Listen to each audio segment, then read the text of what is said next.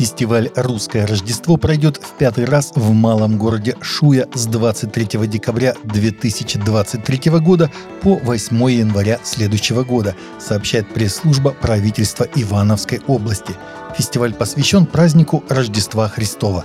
Программа мероприятий в этом году включает множество событий.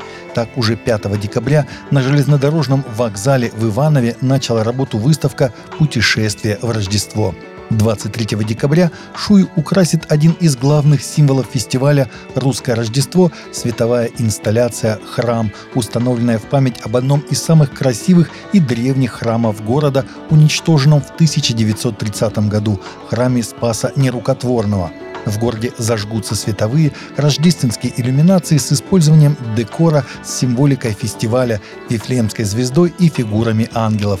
Кроме того, 20 декабря на железнодорожном вокзале Шуи откроется выставка «История рождественского вертепа». В Белоруссии завершен перевод Библии с оригинальных языков на белорусский. Пастор Минской церкви Иоанн Предтеча Антоний Бакун посвятил много лет этому труду, начав еще в 2011 -м. Особенность этого перевода заключается в том, что это лишь третий вариант Библии на белорусском языке, а также его основой были оригинальные языки Библии – греческий и древний иврит. Новый перевод Библии пока недоступен для продажи, но священное писание можно получить бесплатно в Минской духовной семинарии Союза евангельских христиан-баптистов и Богословском институте христиан веры евангельской. Кроме этого, новый перевод уже доступен в приложениях для чтения Библии YouVersion и My Bible. Новый перевод Библии на национальный язык является хорошей новостью для любого народа. Чтение Библии на своем национальном языке имеет огромное значение для сохранения культурного наследия своего народа и в целом для духовного роста. В Никарагуа правительство президента Артеги конфисковало имущество многих некоммерческих групп.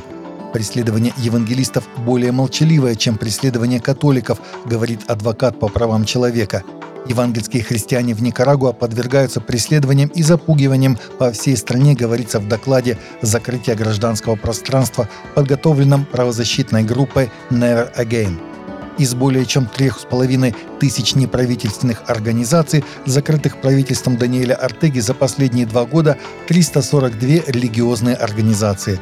Среди них не менее 256 евангелических объединений, 43 католических и еще 43 принадлежат к другим конфессиональным группам. Большинство евангелических ассоциаций были закрыты в 2022 году.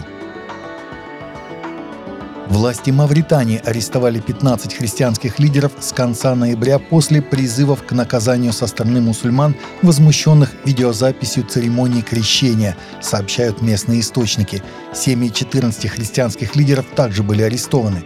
По данным Международной христианской организации по оказанию помощи, обвинения против христиан были неясными. В Мавритании нет закона, запрещающего евангелизм, но официальные лица, тем не менее, запрещают не мусульманам обращать других в свою веру и запрещают любое публичное выражение другой религии, кроме ислама. Отступничество или выход из ислама карается смертной казнью в стране на северо-западе Африки, где население составляет 98% мусульман-суннитов, 1% мусульман-шиитов, а Конституция определяет ислам как единственную государственную религию. Рождественский спецвыпуск «Вы Chosen. Избранные» уже идет в кинотеатрах США. Показ четвертого сезона запланирован на февраль 2024 года, сообщает The Christian Post. Популярный сериал «Избранные» выпустил свой третий рождественский спецвыпуск «Рождество с избранными. Святая ночь», который сейчас идет в кинотеатрах США.